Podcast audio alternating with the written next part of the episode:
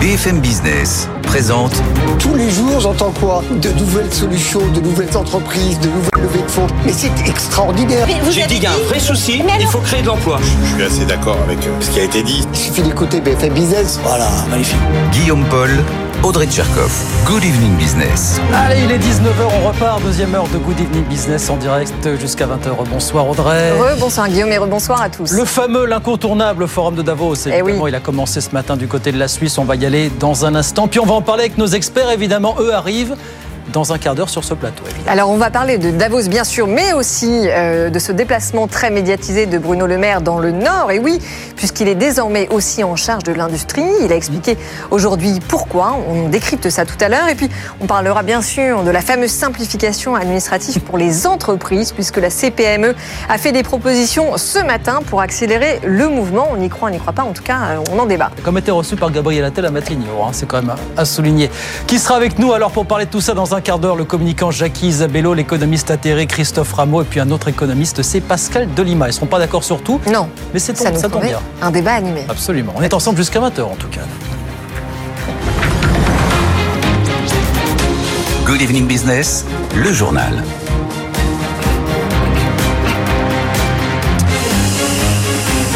Donc Bruno Le Maire en déplacement ce matin dans le Nord pour son premier déplacement de ministre aux compétences élargies, économie, finances, compte public, industrie, souveraineté, intelligence artificielle et donc désormais l'énergie. Mais pour lui, c'était normal de rattacher l'énergie. Écoutez. Cette nouvelle mission qui euh, m'a été confiée, euh, l'énergie, euh, je compte la suivre personnellement et directement. Car l'enjeu est absolument majeur pour notre pays c'est notre souveraineté énergétique, pas dépendre d'autres pays, c'est notre capacité à réindustrialiser euh, la France et c'est bien entendu notre capacité à tenir notre objectif en matière de décarbonation et de réduction des émissions de gaz à effet de serre. Voilà Bruno Le Maire, donc tout à l'heure du côté de, Dunkerque. Bonsoir Thomas Asportas. Bonsoir Guillaume. Donc souveraineté, réindustrialisation, décarbonation, tout va tout ça va ensemble. Donc c'était logique pour le ministre finalement de rapatrier l'énergie. Oui, en fait, Bruno Le Maire explique qu'il fallait une unité de, de, commandement au gouvernement, pas deux, une, parce qu'il dit qu'on ne réussira pas euh, la réindustrialisation du pays si la France ne réussit pas l'immense chantier énergétique qui est devant elle. On pense évidemment d'abord à la relance du nucléaire. Vous le savez, la France veut construire 6 à 14 minimum nouveaux EPR dans les décennies qui viennent. Le ministre euh, parlait à l'occasion de ce déplacement du chantier industriel du siècle. On pense aussi à l'accélération des investissements de la France dans les énergies renouvelables et enfin au financement de tous ces investissements. Un seul EPR, Guillaume, c'est minimum 8 milliards d'euros pièce. On va en construire potentiellement 14. Et le rapport Mafouz, Jean Pisadi-Ferry, euh, chiffrait il y a quelques mois le coût de la transition énergétique en France à 70 milliards d'euros par an. Hmm. Donc vous voyez qu'on parle un peu de tout en même temps, d'économie, d'industrie, d'énergie et de compte public. Pour Bruno Le Maire, effectivement, tout se tient et il juge que ce sera plus efficace de tout piloter depuis un seul super ministère très puissant. Alors ça ne veut pas dire pour autant que c'est Bruno Le Maire qui va tout faire tout seul. Il disait aussi à l'occasion de ce déplacement, moi je suis le taulier, je suis le chef d'équipe, mais j'ai aussi une équipe à Bercy. J'ai Thomas Cazenave pour les comptes publics, j'ai Jean-Noël Barrot pour le numérique, j'ai Olivier Grégoire pour le tourisme et les PME, j'ai Roland Lescure pour l'industrie, et il ajoute d'ailleurs, c'était en toute fin du micro tendu, que je, qui ne seront pas trop de deux avec Roland Lescure pour s'occuper de l'énergie. Ce qui sous-entend, ce qui sous-entend, voilà, ça lui a peut-être échappé que Roland Lescure est peut-être voire même probablement le futur ministre délégué à l'énergie à Bercy. Ah bah ça on le saura dans quelques jours, d'ici la fin du mois. Merci beaucoup Thomas. Bruno Le Maire qui l'a dit par ailleurs, il y aura malheureusement pas de gel du tarif réglementé de l'électricité au 1er février. Cela dit, la hausse ne dépassera pas quoi qu'il arrive 10% comme prévu. Le montant définitif de cette hausse reste, cela dit, à définir. 19h04, Davos donc qui a débuté euh, ce matin. On vous fait vivre l'événement euh, toute la semaine. Les sujets, on le disait, sont nombreux sur la table. Les grosses pointures seront également nombreuses sur place. Nathan Kokampo est à Davos pour BFM Business. Top départ pour le Forum économique mondial. On est à Davos, à 2 heures de Zurich, 1500 mètres d'altitude. Une station de ski située dans les Alpes suisses entre son lac Séchal et ses sapins, mais qui accueille chaque année le plus grand rassemblement business de l'année. Des grands patrons, les GAFA, les leaders de l'aéronautique, du spatial, de l'automobile, de la santé, de l'énergie et plus largement des entreprises à la pointe de l'innovation. Cette année, Microsoft, L'Oréal, Volkswagen sont par exemple présents. Des chefs d'État, une centaine viennent de l'ensemble des continents. Emmanuel Macron est d'ailleurs attendu en milieu de semaine mais aussi des organisations internationales, des experts, des lanceurs d'alerte et des figures engagées comme Greta Thunberg. Le temps d'une semaine, les yeux de la planète sont donc tournés vers Davos et rien qu'à voir le nombre d'hélicoptères qui volent au-dessus de nos têtes toute la journée, on a une idée de l'importance de ce rendez-vous annuel. Cette année, pour la 54e édition, le thème c'est reconstruire la confiance, intelligence artificielle, transition écologique, innovation, perspective économique. Une semaine de conférences, discussions de couloirs et déclarations pour se pencher sur les grands défis mondiaux.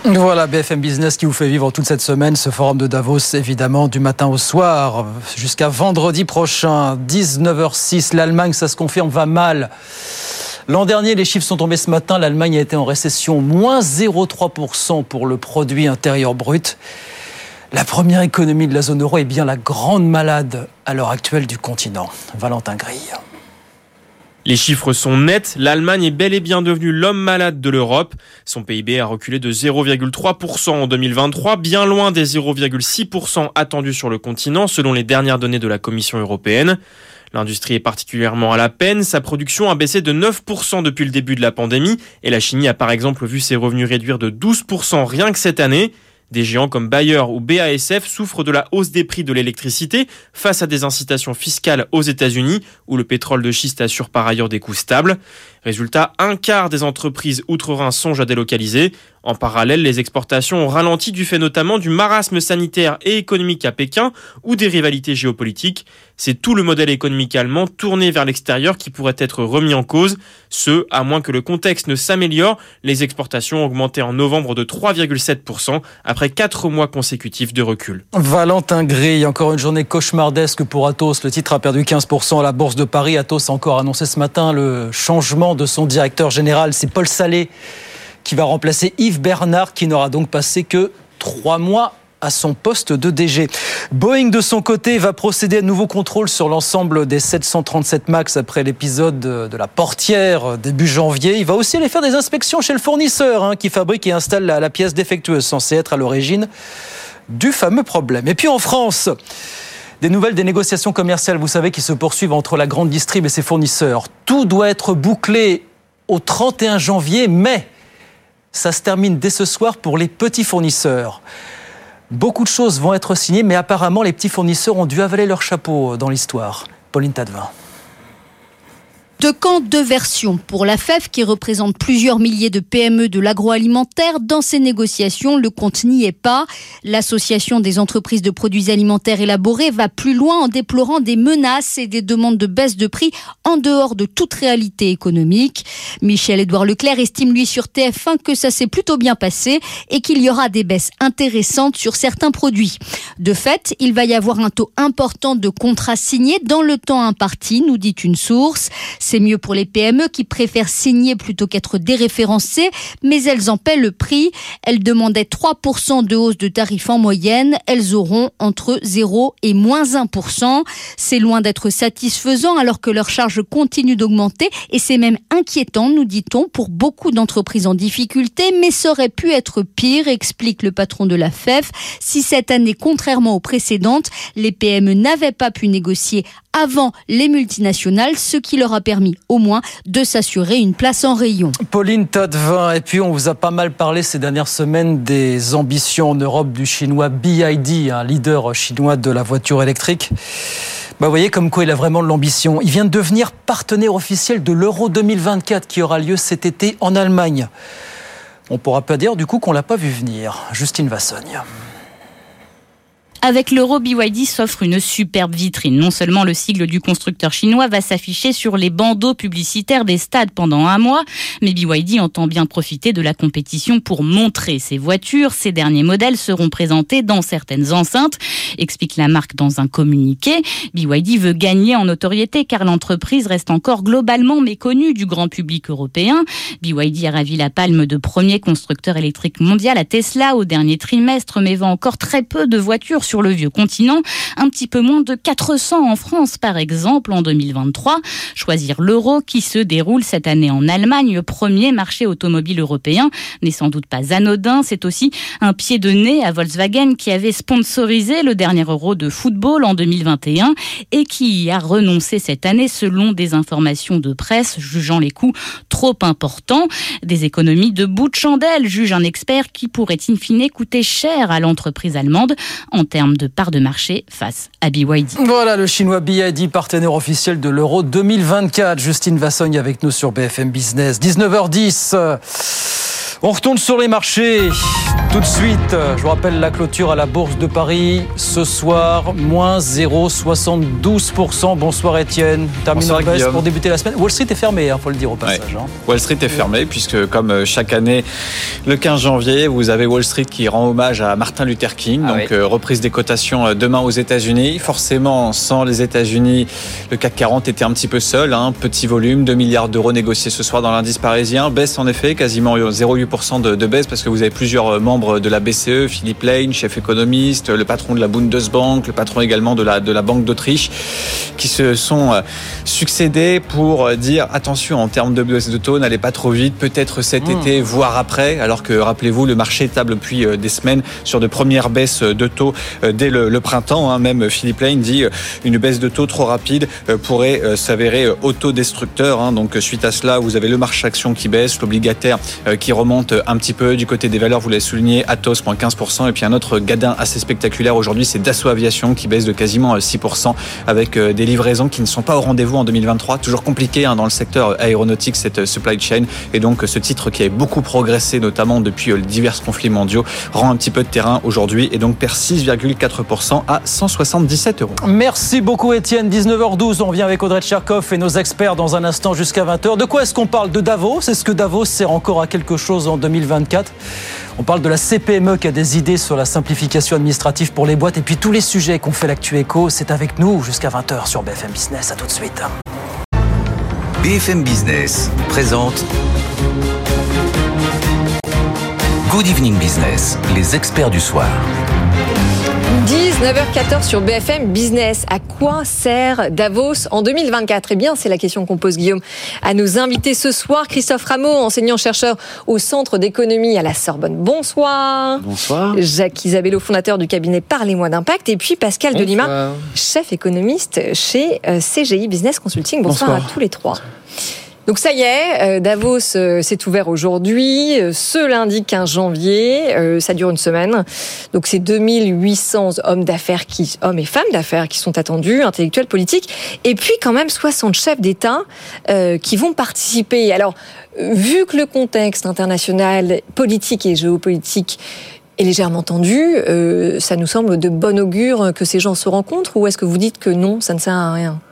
Jacques Isabello. Ah, ah écoutez, euh, il, semble me souvenir qu'on fait dire à Montesquieu euh, plein de choses sur, le doux commerce. Parfois, on le, moque en, disant qu'il avait une vision un peu panglossienne des, choses. Mais ce que disait Montesquieu, c'est que le, commerce euh, favorise finalement une autre forme de dialogue entre les nations et euh, in fine euh, se dire que euh, la prédation qui était un peu le modèle qui prévalait à l'époque eh bien il faut lui succéder à un mode relationnel dans le business. Et donc moi je fais partie de ceux qui pensent que le business concourt à l'installation de certaines formes de paix. Et donc c'est bien que l'ensemble des puissants, et ils sont très puissants, et ils sont très riches, et c'est pas le problème, euh, puissent, puissent échanger euh, avec leur vision des choses, mais aussi qu'on puisse euh, inviter tout un tas de gens qui pensent que c'est très important de transitionner euh, vers d'autres formes de production. Moi, je pense que c'est très très bien. Et d'ailleurs, juste pour conclure et pas être trop long, on voit bien qu'en ce moment, tous ceux qui, euh, il y a encore 5-6 ans, disaient euh,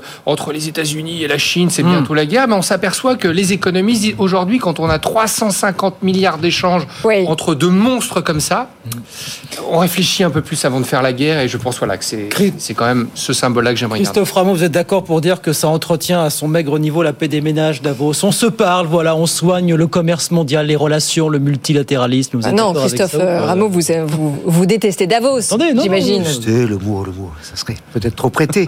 Mais euh, comment dire, euh, bah, tout dépend de quel point de vue on adopte. Si on est un libéral, bah, bien entendu, on considère que que, que, que le commerce euh, suffit à lui-même, etc. si on est un républicain keynésien comme moi, on considère que ce qui doit primer, c'est le politique, ce qui n'empêche pas, bien entendu, d'avoir besoin d'initiatives privées, de commerce, de concurrence, et que ce que symbolise Davos aux yeux, aux yeux des peuples, c'est la soumission. Aujourd'hui encore? Bien sûr, c'est la soumission du politique au, euh, comment dire, au, on appelle ça comme on veut, au, grand capital, aux firmes multinationales, etc. Il faut savoir que Davos ça a quand même été le laboratoire pendant des années. De la mondialisation heureuse, des éloges de la finance libéralisée, de, du libre-échange, et on sait que tout ça, globalement, et d'ailleurs on est en train de changer d'époque, hein, donc le doux commerce Montesquieu, il faut savoir se mettre à jour, hein, on est en train de quelque part de changer d'époque, mais de façon très laborieuse, hein, ce qui est que, bah voilà, on a, on a le bilan de ces 40 dernières années, où on sait que, euh, bah voilà, la, la finance libéralisée, le libre-échange, en plus ça, contrairement à ce qu'on nous a raconté, loin de favoriser la concurrence, ça a favorisé la formation d'immenses monopoles ou oligopoles à l'échelle mondiale, qui en fait ne favorisent pas du tout la concurrence, qui favorise une certaine forme de prédation, mais cette fois-ci de prédation par la finance au bénéfice.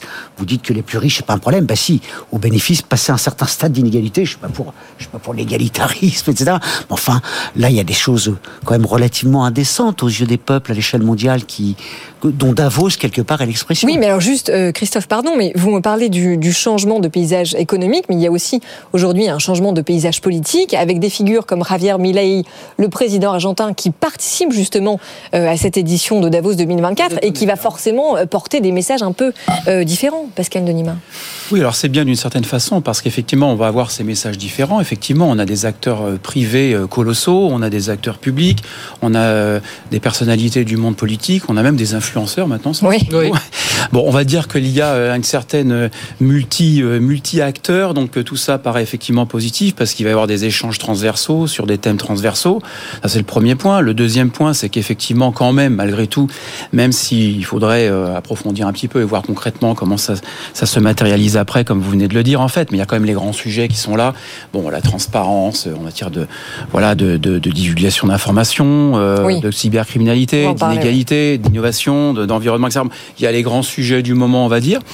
Euh, troisièmement, euh, c'est quand même un, un forum qui, qui, attire beaucoup parce qu'il y a aussi euh, dans les, auprès des acteurs privés du business à faire, pour le dire concrètement. Bien sûr. C'est une réalité. Mais c'est là que plein de grands deals se concrétisent. Voilà, de grands deals se concrétisent. On le dit parfois un petit peu de, de, en, en, minorant cet aspect-là. Maintenant, ce qui, ce qui est un petit peu embêtant, c'est euh, je dirais, euh, les mots qu'on utilise par rapport à, à, ce forum, à savoir euh, bon, des personnalités influentes, euh, des talents, tous ces termes qui sont complètement galvaudés, qui, qui reposent sur des critères tout à fait flous, euh, me gênent un petit peu parce que euh, il y a aussi euh, des, des, chercheurs brillants qui sont oui, pas invités, il y a aussi des, des, des, personnalités influentes, des économistes, des économistes qui sont pas invités et qui ont des vraies contributions, je dirais concrètes pour dans, dans la recherche. C'est bon. le casting qui vous est devenu people, c'est ça Voilà, c'est devenu un petit peu, ça s'est un petit peu pipolisé. Le casting, oui. les critères, etc. Donc tout ça est un petit peu, ça a beaucoup changé au cours Oui, enfin, sauf que Davos reste quand même le moment euh, durant l'année euh, qui met en lumière des rapports qui nous servent tous ici pour commenter l'état du monde et euh, l'économie notamment. Et d'ailleurs, le rapport annuel vient d'indiquer que ce qui préoccupe le plus les euh, dirigeants, ce ne sont pas les risques géopolitiques ni les conflits armés. La grande surprise, c'est la désinformation. Et d'ailleurs, à mon avis, c'est euh, alors l'année dernière, ce qui était le sentiment des, des, des gens à Davos s'est avéré euh, être faux. C'est bien. C'est vrai. Hein et ils n'ont jamais prédit toutes les grandes crises par lesquelles on est passé. On ne demande pas d'avoir raison tous les ans. non féminin a cette capacité à faire des prédictions qui ne sont pas écoutées. Euh, sur la désinformation, moi je pense qu'il y a énormément de fantasmes. La désinformation, Coluche disait, Dieu c'est comme le sucre dans le lait chaud plus on le voit, moins on le trouve, et, plus on a, et moins on le cherche. Enfin, plus on le cherche, et moins on le trouve. Et ah, pas mal, je me la piquerai celle-là, oui. Et, euh, et donc, je, la désinformation, elle est efficace lorsque personne ne connaît son, euh, ses mécaniques de nuisance, et donc, elle incite les Britanniques à faire le Brexit. C'est la désinformation menée par des puissances étrangères qui a poussé les populations à faire ces 2-3% qui ont fait passer le Brexit. Vous voyez bien que les, les Anglais en reviennent à 65%. C'est en 2016 la désinformation et Ouais. euh, le scandale, scandale Cambridge Analytica a été Mmh. euh, euh, documenté de manière très très large, qui a permis de désinformer et qui a construit d'une certaine manière euh, Trump et surtout la manière dont les grands médias américains ont blanchi certaines théories qui auparavant étaient au- au- au- aux confins des, des- des sphères con- conspirationnistes. Là, personne ne savait ce qu'on pouvait faire. Aujourd'hui, on est de plus en plus renseigné. Donc c'est vrai que si aujourd'hui vous mettez le pape avec une doudoune euh, Gucci, tout le monde se dit attends ça c'est de l'intelligence Ah, c'est pas ça, artificielle. Jackie. Donc euh, Attendez. ces risques où- désinformationnels, je ne dis pas qu'il n'y a pas de risque, mais ce que je veux dire, c'est que c'est moins dangereux aujourd'hui parce qu'on est beaucoup plus averti que ça Non, mais ne vous passez à côté du sujet majeur. Euh, cette inquiétude de la désinformation, euh, elle est forcément liée au contexte ex- euh, électoral très particulier de cette année, puisque plus de la moitié de la population mondiale va voter et que forcément les périodes électorales sont quand même très propices à des campagnes de désinformation. Christophe Ramon. Mais D'abord, les, les élections, c'est propice à la souveraineté populaire. C'est comme ça Aussi. important quand même. Oui, hein. enfin d'accord, mais Je c'est pas comme si tous les pays dans lesquels on vote cette année oui, étaient enfin- des euh, démocraties. Oui, d'accord, mais c'est quand même ça d'abord. À L'exemple du Brexit. Le Brexit, c'est l'expression majoritaire du peuple britannique de vouloir maîtriser son destin. Il faut l'accepter quelque part, ce poids de la démocratie. Et moi, ce qui m'intéresse aujourd'hui dans le contexte actuel, c'est un autre élément. C'est le fait que, bah, à partir du 1er janvier, normalement, s'applique le taux minimum d'imposition sur les sociétés de sur, la- 15%, sur la- voilà. l'imposition sur les sociétés à 15%. hein, et à juste titre, Joseph Stiglitz dit c'est pas suffisant. hein. donc c'est- une- avancée, hein, ce taux minimal, malgré tout, mais c'est pas suffisant avec un risque d'ailleurs avec ce taux minimal à 15%, qui est que ça devienne une norme en quelque sorte. et donc qu'on tire vers le bas euh, les, les taux d'imposition un peu partout sur le thème. Bah, Pas sûr que le dossier soit sur la table à Davos, pour tout vous dire. Comment Je suis pas sûr que le dossier soit sur la table Oui, à mais Davos. hein, justement, vous voyez ce que je veux dire. C'est bien ça le problème. Ce qui est plus, ce qui est plus effectivement sur la table à Davos, c'est quels sont les moyens qu'on va trouver et qu'ont déjà trouvé des firmes multinationales pour contourner, pour raboter hein, cet accord euh, mondial dans le cadre de, de, de l'OCDE. Donc on a bien une optique à Davos qui est portée, qui est une optique libérale, hein, qui s'oppose, de mon point de vue, à l'intérêt général, qui exige que, bien entendu, bah, les entreprises, comme les citoyens, participent, y compris par l'impôt, bah, au financement nécessaire des services publics, des prestations sociales, etc. Voilà pour ce sommet de Davos qu'on continue dessus bien sûr toute la semaine hein, sur BFM Business. Oui. Christophe Jacubizine, Nathan Cocampo avec nous pour nous faire vivre euh, les temps forts. On va revenir en France. Bruno Le Maire était dans le Nord ce matin pour son premier déplacement euh, de ministre aux compétences élargies. Donc il avait déjà l'économie, les finances, l'industrie, les comptes publics, la souveraineté, l'intelligence artificielle. Il a donc désormais l'énergie. hein. Euh, exactement. Donc il a l'énergie. Il était notamment euh, sur un site d'ArcelorMittal qui est l'un des plus euh, grands sites pollueurs de France. Et effectivement, pour lui, c'était logique de rattacher l'énergie à l'ensemble de ses attributions. On l'écoute tout de suite. Cette nouvelle mission qui euh, m'a été confiée, l'énergie, euh, je compte la suivre personnellement et directement. Car l'enjeu est absolument majeur pour notre pays. C'est notre souveraineté énergétique, pas dépendre d'autres pays. C'est notre capacité à réindustrialiser euh, la France. Et c'est bien entendu notre capacité à tenir notre objectif euh, en matière de décarbonation et de réduction des émissions de gaz à effet de serre. Oui, sa démonstration de Bruno Le Maire, réindustrialisation et environnement, bah, c'est pas incompatible. C'est Oui, l'argument qu'il a c'est utilisé ça, pour c'est ça. va C'est une réponse, en tout cas, aux défenseurs du climat qui s'inquiétaient que le ministère de l'économie euh, ne s'occupe pas de, de l'énergie, Pascal Delima. Oui, tout à fait, c'est une bonne chose parce qu'effectivement, euh, C'est logique. c'est logique. On voit très bien les liens qui existent entre environnement et industrie. Ce sont tout simplement des procédés industriels qu'il faut moderniser. Donc ça, c'est le premier point. Ensuite, il y a une volonté aussi d'indépendance énergétique de la France et donc d'une réindustrialisation de la France à travers justement euh, l'attractivité du territoire et attirer aussi les investissements Mmh, étrangers.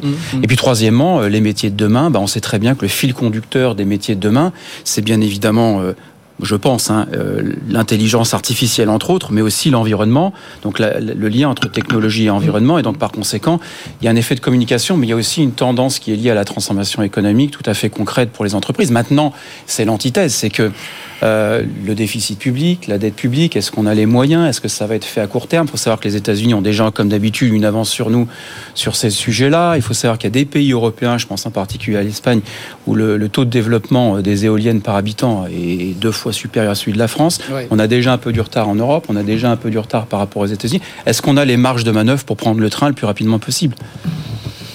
Ça me rappelle. Euh, c'est une question d'ego ou il a raison de dire qu'il fallait rattacher l'énergie à tout ça, l'industrie Il faut regarder aussi comment est organisée la, la, la machine d'État en dessous. Parce que c'est bien d'avoir ouais. euh, les ramifications de tel ou tel sujet, mais de voir comment euh, les grands corps qui n'existent ouais. plus avec Emmanuel Macron, mais l'administration et l'État, et une certaine puissance de, de, de, de, hauts fonctionnaires, comment ils sont organisés? En 97, quand Strauss-Kahn arrive au pouvoir, il tue toute la machine industrielle. C'est-à-dire que les inspecteurs des finances mettent sous leur tutelle l'ensemble euh, des administrations et des grands corps qui sont les, les grands corps de l'industrie. Alors certains disent qu'il faut chercher une partie de la désindustrialisation de la France euh, derrière cette mainmise. Voilà, ils récupèrent l'énergie. Voilà, c'était aussi un, un, État dans l'État. Mmh. Est-ce que c'est le Trésor qui met la main aussi sur les experts de l'énergie? Je pense qu'il faudra regarder ça parce que si c'est le cas, ça aura des incidences extrêmement euh, importantes oui. sur la politique euh, de la France. On a beaucoup commenté ici le fait que quand on a à la tête de tous les ministères et de nombre de très grandes administrations des gens qui sont issus euh, du, du, Trésor, ah, ça, ça, ça, ça, institue une forme de, mm. de, politique particulière. Je la qualifierais pas de, de bonne ou mauvaise, mais voilà, j'analyserais ce, ce, ce point-là plutôt de cette façon-là. Oui, l'argument, on peut réarmer la France économiquement tout en préservant le climat. Voilà, vous l'achetez cet argument je, je, je, tire le fil sur le fait ouais. effectivement le, le, le, le, danger, parce que le, bien sûr qu'il y a besoin pour l'environnement, pour l'écologie, de, de, réindustrialiser euh, avec un enjeu de souveraineté. Oui, c'est censé être le, marché du ça, siècle. Hein. Et donc le problème, bien entendu, c'est, euh, on pourrait se dire, bah, pour le coup, que, que l'écologie soit, soit, soit, soit au cœur de, de, de, de l'appareil économique de la France Exactement. avec Bercy, pourquoi pas, mais avec quelle orientation? Si l'orientation, effectivement, c'est celle qui prédomine aujourd'hui à la direction générale du Trésor, c'est une orientation extrêmement libérale, bah, ça va nous conduire de catastrophe en catastrophe, avec un point, comment dire, qui n'est pas anecdotique. Il faut savoir que la Chine, aujourd'hui, vient de rentrer en déflation. Enfin, ça fait plusieurs mois qu'elle enfin, c'est le deuxième mois où elle est en déflation. Oui. Et quand on est en déflation, pour en sortir, il faut faire de la relance publique. Et comme l'immobilier se porte très très mal, mmh. qu'est-ce que fait la Chine? Elle fait aujourd'hui de la relance essentiellement dans l'industrie. Ça veut dire quoi? Ça veut Avec l'automobile qui se porte très très bien. Ça veut dire quoi? Ça veut dire oui, mais ça veut dire que dans tous les domaines, elle va se doter entre guillemets de surcapacité. Vous voyez ce que je veux dire? Oui. Donc là, si on reste au-delà des mots, hein, parce que le mot souveraineté, maintenant, il fait, vous se dire, il, sauf peut-être ultralibéraux, ouais. non, mais il fait plus peur. Moi, ça me, je trouve mm. ça bien qu'il ne fasse plus peur. Je le revendique, ce mot de souveraineté ouais. industrielle. Mais au-delà des mots, si effectivement on ne se donne pas les moyens hein, de véritablement mettre en place des plans de relance industrielle, hein, typiquement, bah, dans le secteur de l'énergie, de mon point de vue, les annonces qui sont faites autour des EPR, je pense que c'est très très bien. Il faut accélérer sur le développement du nucléaire et par ailleurs des énergies renouvelables, avec le problème, que les énergies renouvelables, elles sont intermittentes. Enfin, elles sont plus, elles sont plus faciles à construire et plus immédiatement. Donc il faut le faire. Hein, il faut faire les deux. Mais ça suppose vraiment de, de se doter les moyens et donc de sortir véritablement Hein, de la logique qui prédomine. Mais des euh, moyens Europe. financiers, vous voulez dire Des moyens financiers au moment où on cherche 12 la, milliards d'euros. en Europe en matière d'énergie, ça a été la priorité, c'est de construire un marché européen de l'électricité pour faire vivre des fournisseurs alternatifs, etc. Ça n'a mmh. pas été la politique industrielle. Au contraire, ça a été d'étrangler, oui. notamment financièrement EDF. Donc voilà, tout l'enjeu, c'est quelle orientation on se donne Est-ce qu'on se donne une orientation véritablement de politique industrielle hein, Je suis un économiste atterré, donc je pense que mmh. voilà, c'est essentiel de faire ça. Ou est-ce que on, on, on, on, chante une autre petite musique parce qu'on sent que le néolibéralisme c'est plus trop d'actualité, mais on continue bah, la même politique cas, au fond. Bruno Le Maire dispose du Bercy le plus gros, le plus conséquent, aux compétences les plus élargies. Un super chef enfin, vous, avez, vous avez bien compris que Bruno Le Maire, son logiciel, c'est pas, c'est pas, c'est pas la politique, c'est pas Keynes, hein, son logiciel. Vous voyez ce que je veux dire? Il suffit de, Non, là, on peut dire ça comme ça. Il suffit de l'écouter. Hein. ça dépend des jours avec Bruno Le Maire. Ouais. Oh. Bah, c'est un peu le en même temps, voilà, c'est comme ça. Il est 19h30 sur BFM Business. Dieu qui nous écoute. BFM Business, l'info éco.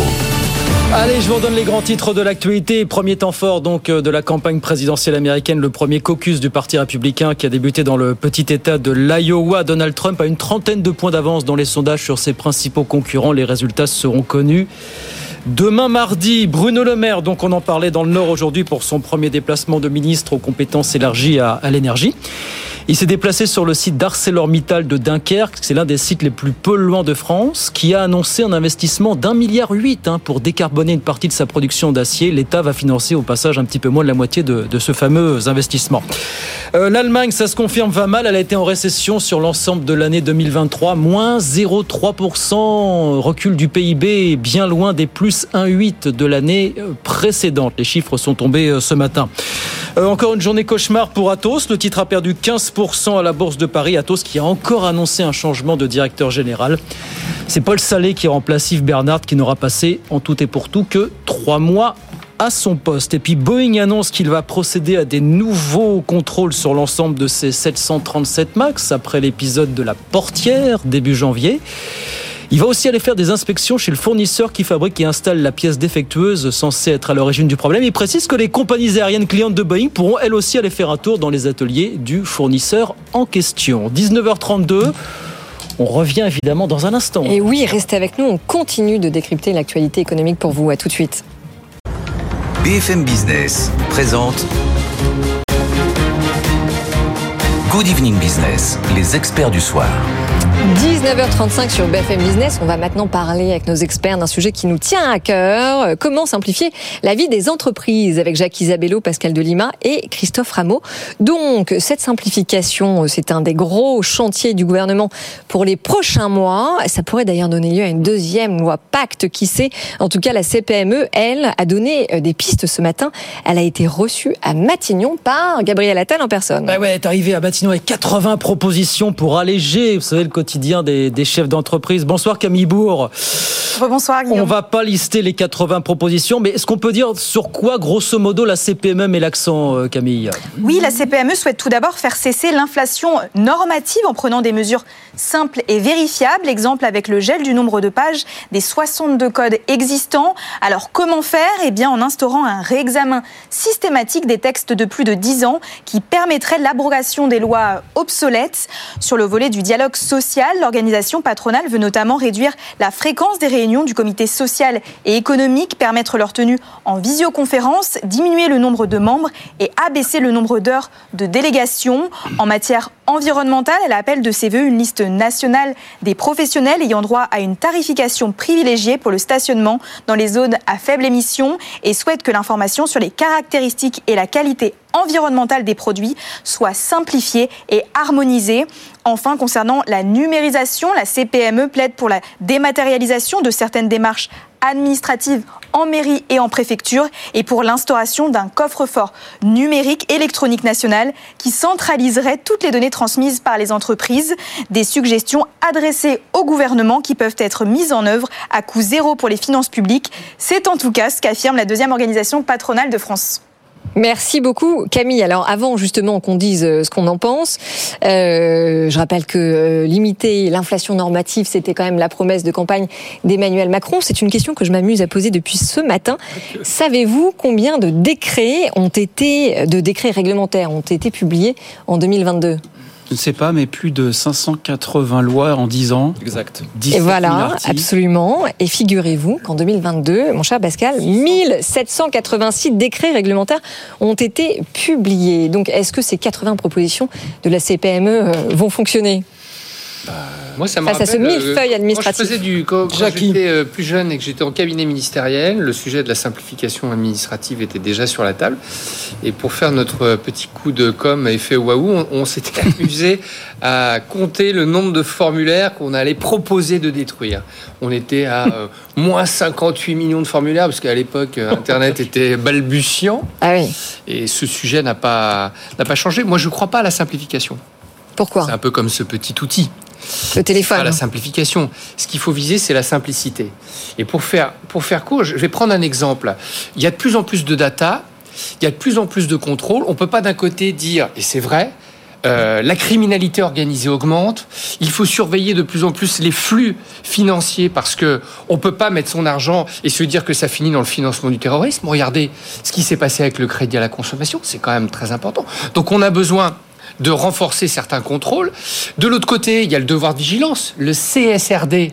Vous d'accord avec le CSRD, c'est aller vers la simplification, mais on a besoin que les entreprises soient rassurées et rassurent leur environnement sur la capacité qu'elles ont eh bien, à surveiller, à contrôler tout un tas de, tout un tas de process. En revanche, ce qu'il ne faut pas faire, c'est pas rajouter une espèce de, de, de, de, de pierre sur le dos de l'Atlas entreprise. C'est ce qu'on fait tous les il ans. faut C'est essayer, comme dans le téléphone portable, d'aller vers plus de simplicité. Donc quand l'État fait un droit à l'erreur, c'est pas mal. C'est de se dire, euh, le gars qui est patron de PME, moi je suis patron de PME, toute ma vie, 20-25 personnes, il y a des fois on se plante, que l'État dise, ok, on a vu, c'est pas un problème, euh, on, on va s'occuper de votre cas. Vous voyez, qu'on aille plus vers Mais la justement, en ce sens, en ce sens, une Jackie, promesse il y a- il y a une mesure et ça phare. devient une promesse populiste. Parce qu'aujourd'hui, dans ce monde de data, dans ce monde où on doit demander aux entreprises de contrôler tout un tas de choses pour essayer d'installer le fait que les entreprises contribuent à la paix, au développement du bonheur et blablabla, eh bien, euh, on Non, va- mais alors justement, pour aller dans votre sens, il y a une mesure phare justement qui a été présentée ce matin au nouveau Premier ministre, qui est l'instauration du test PME pour systématiquement euh, tester les mesures qui concernent les petites et moyennes entreprises avant qu'elles ne soient votées. Est-ce que vous pensez que c'est une bonne chose, Christophe Rameau? Ça, je, je- un peu incapable de me prononcer. J'ai pas regardé cette mesure, mais de façon gé- générale. euh, Bah, c'est une, mesure de, de Non, non, bon mais j'ai sens pas- en tout oui, cas. non, mais je- oui, Les mais mesures- moi- les, les non, tests les- d'impact, normalement, quand on fait une loi, c'est censé faire ça. Quand on Oui, mais ce n'est jamais le cas. Jamais d'études étude d'impact, justement, il y a les jamais. Et c'est bien le problème. Mais, déjà. mais- mais si Alors. je peux me permettre, je pense qu'il faut voir en matière de sur le droit.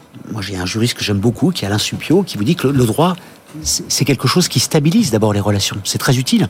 Hein, C'est-à-dire que euh, si vous n'aviez pas de code de la route, ça serait plus simple, si je puis dire. Le, vous voyez ce que je veux dire? Mais Oui. ça, serait, ça serait vraiment, vous voyez ce que je veux dire? Ça serait vraiment le bordel, si je puis m'exprimer. Le ainsi. code de la route et le Au code niveau- du travail, pardon. hein. Non mais Oui, voilà, justement. non mais mais Guillaume a raison. Si, Oui, mais si on, si justement. on avait Non, 50 mais c'est moi- codes de la Oui, route, ça serait oui, très mais- compliqué. Oui, mais en matière de code du travail, justement, vous savez quoi? Oui. En France, on a un code du travail qui est un peu plus épais que, Oui. par exemple, au Le code de la Royaume-Uni. route, oui. Mais vous savez ce que vous savez ce qui se passe au Royaume-Uni? Eh bien, aux États-Unis, comme le code du travail est plus, mais il faut stabiliser les relations. Vous pouvez pas arriver chaque matin dans votre entreprise en négociant tous les termes de la relation. Sinon, vous n'allez pas à travailler.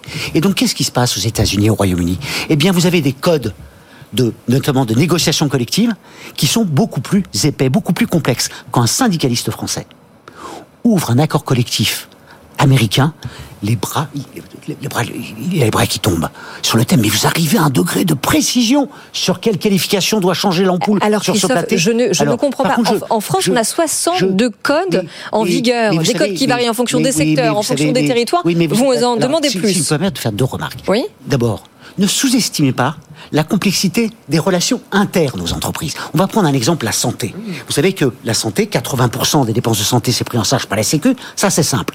À côté, on a les complémentaires. C'est privé. Ça coûte une blinde, 5 milliards en plus si on ramenait tout ça à la Sécu. Et ça, c'est géré par le privé avec, avec des contrats très, très, très... Le, le privé en lui-même, il génère beaucoup de complexité, je vous assure. Alors, je termine sur un point qui est évoqué tout à l'heure, qui est très important quand même, hein, qui est l'histoire du Code du travail.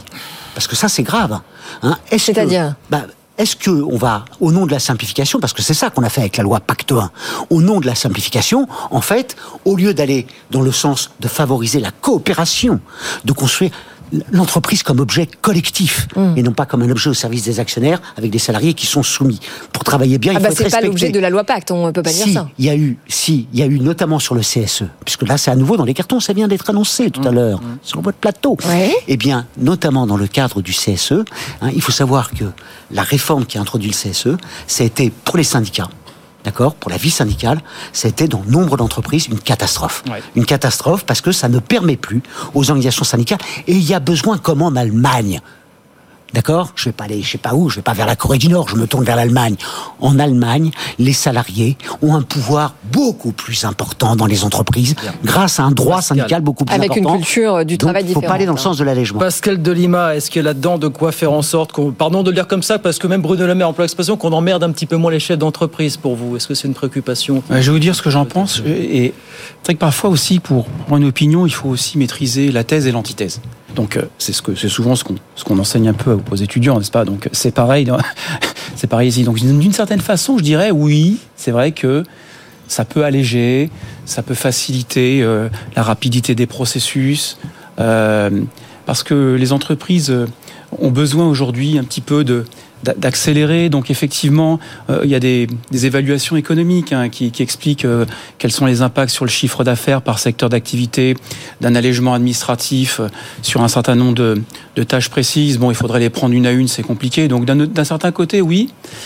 Deuxièmement, euh, effectivement, le métier d'une entreprise, c'est quand même de chercher des marchés. C'est un métier qui est avant tout stratégique. Donc ça lui permet aussi euh, de de pas perdre de temps sur des choses un peu trop administratives et de se focaliser sur la stratégie d'entreprise. Et pas trop perdre des voilà. heures interminables. C'est ça, c'est à peu près dans le même chapitre. Oui, oui. Euh, troisièmement, je dirais que trop de d'administratifs, trop de contraintes tue la contrainte, c'est-à-dire que finalement, ça amène les entreprises à vouloir systématiquement être un petit peu sur le fil et parfois peut-être de contourner euh, certaines règles. Ça peut, c'est un élément qui est souvent souligné. Mais d'un autre côté, et c'est ça un petit peu l'antithèse, c'est-à-dire que d'un autre côté, il faut bien qu'il y ait des règles aussi pour euh, qu'on respecte l'éthique, qu'on respecte la loi, qu'on respecte, si vous voulez. Donc ça, c'est le, le, premier élément du, de, de, de, de l'antithèse. Le deuxième élément, c'est que parfois les entreprises elles-mêmes sont demandeuses de, de, de règles, d'administratifs. C'est vrai que des fois, c'est sous couvert d'un procédé un petit peu lobbyiste aussi, où on veut, euh, notamment dans l'environnement, euh, dire qu'un certain nombre de, de, de, de choses un petit peu green sont green, mais en fait, derrière, il y a une volonté commerciale. Donc, on met en place des procédés à des fins un peu plus commerciales que directement juridiques. Bon, il y a aussi ce chapitre-là. Moi, mon avis, c'est que le sujet, le, le sujet est complexe, mais que on est quand même aujourd'hui, euh, j'aime bien cette image, c'est euh, la baignoire, n'est-ce pas, qui se vide, mais de notre côté, euh, mm. on remplit. Donc finalement, on gèle un petit peu un certain nombre de règlements, je pense notamment dans l'industrie verte, mais pour en rajouter d'autres d'un autre côté. Oui, mais le problème, c'est qu'on ne se pose jamais la question cohérence. de la pertinence et de l'efficacité des mesures et des normes que l'on met en place. Jacques, Jacques Isabello. Il faut, il faut aller dans ce sens-là. Je prends deux exemples. Le dites-le nous une fois, c'est quand même oui. très compliqué. Voilà. Ça économise, mais des centaines Donc on explique à nos auditeurs, les quand les entreprises donnent des informations une fois à l'administration, que l'administration ne demande pas 50 000 fois. Voilà. Ça, a quand même, ça a quand même été la, la règle pendant très longtemps. La DSN mais oh là la là. DSN, on devrait lui donner la Légion d'honneur. Personne ne sait ce que c'est la DSN. Moi, j'ai assisté aux premières réunions où les 14 administrations sociales, pardon du terme administration parce que ce ne sont pas tous administrations, mais se sont mises autour pour dans un premier temps, se dire quelle est à toi ta définition de l'emploi. Il y avait 14 définitions différentes. Ils ont fait tous un travail mmh. formidable pour faire une déclaration sociale nominative qui a considérablement euh, simplifié les choses. Donc la machine administrative, quand elle se met au service de l'entreprise et qu'elle la connaît bien, oui, c'est un vrai levier. De collecter l'impôt de manière extrêmement efficace.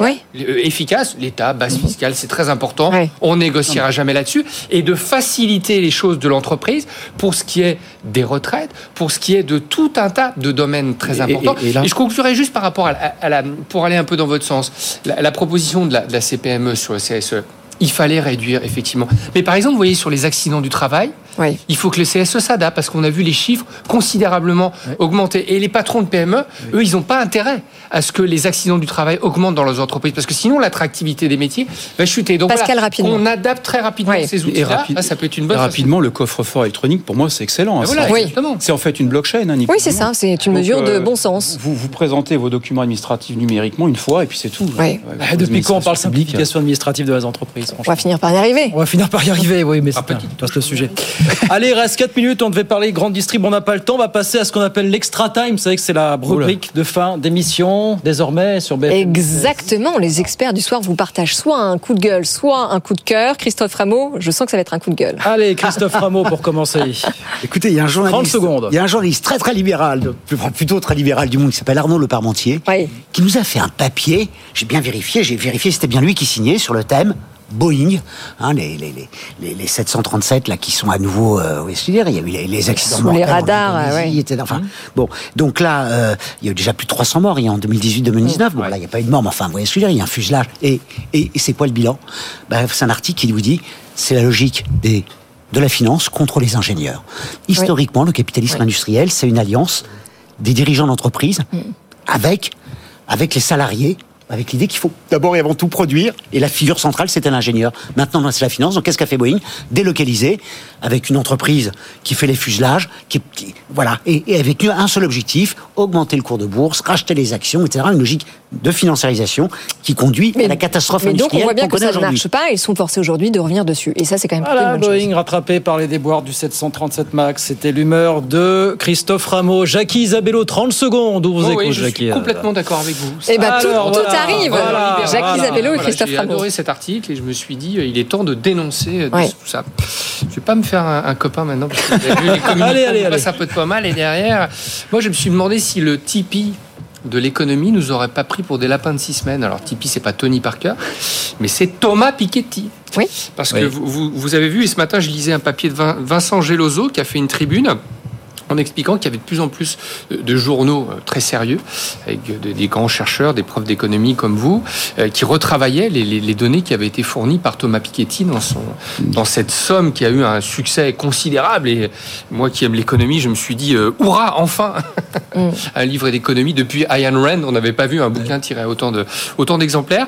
Et de plus en plus de grands chercheurs remettent en question la manière dont, dont Thomas Piketty a surestimé Ciel. euh, considérablement le niveau la- et la vitesse de propagation de, euh, des inégalités. Voilà. Et moi, j'essaye un peu de d'en parler de manière euh, fréquente parce que parce que je crois qu'il faudrait euh, euh, voilà Thomas Piketty il a participé à l'élaboration de programmes politiques c'est aujourd'hui quelqu'un qui est plus politique que- qu'économiste et euh, que l'ensemble de la chaîne intellectuelle euh, de l'économie remettre en question mais je pense qu'il faut y Eh bien, ça fait écho au rapport Oxfam, dont on va parler demain. c'est la rançon de la gloire, oui. Vous rentrez KG Piketty sur un moteur de recherche, comme quoi, et j'apprécie une partie de ses travaux, mais enfin, le premier article qui sort sous réserve d'inventaire, c'est un papier critique. Oui, on, Et voilà. on- on se- on progresse entre nous. C'est pareil. ça, c'est ce que j'avais fait dans Alternative économique, euh, très Pas- critique Pascal bouquin. Delima, parce que 30 secondes. Eh ben, Pascal 30 Delima, secondes, c'est super ce que vous dites parce que ça me permet de rebondir.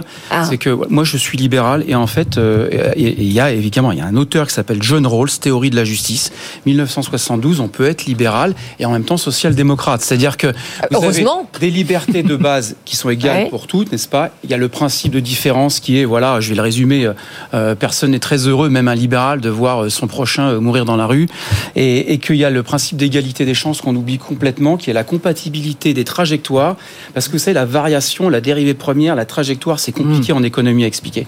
Et ces trajectoires-là doivent être compatibles, même dans l'inégalité. Nous sommes tous des êtres inégaux. Eh oui, je sens que Christophe Rameau n'est pas d'accord avec vous, mais là, on euh, n'a plus le temps. Eh oui, on est à la fin. Merci, messieurs. Voilà. C'est terminé pour ce soir. Merci beaucoup d'être venus ce soir dans Les Experts sur BFM Business. Christophe Rameau, enseignant-chercheur au Centre d'économie à la Sorbonne, économiste atterré. Jackie Isabello, fondateur du cabinet Parlez-moi d'impact. Pascal Delima. Euh, chef économiste chez CGI Business Consulting. Merci beaucoup, messieurs. À très vite, avec plaisir, sur BFM Business, 19h51. C'est fini pour ce soir. Eh oui, malheureusement, c'est terminé. Ceci dit, pas de panique, puisque le débat est à retrouver. Si vous l'avez raté, euh, ça s'affiche sur vos écrans avec le QR code. Sinon, c'est bfmbusiness.com. Et puis, bah, bien sûr, on se retrouve demain soir. Demain soir, 18h pour nouvelles aventures. Bien sûr, soyez au rendez-vous. Dans quelques minutes, ça sera euh, 20h. Tech Co avec François Sorel et toutes ses équipes, bien sûr. Bonne soirée. À demain.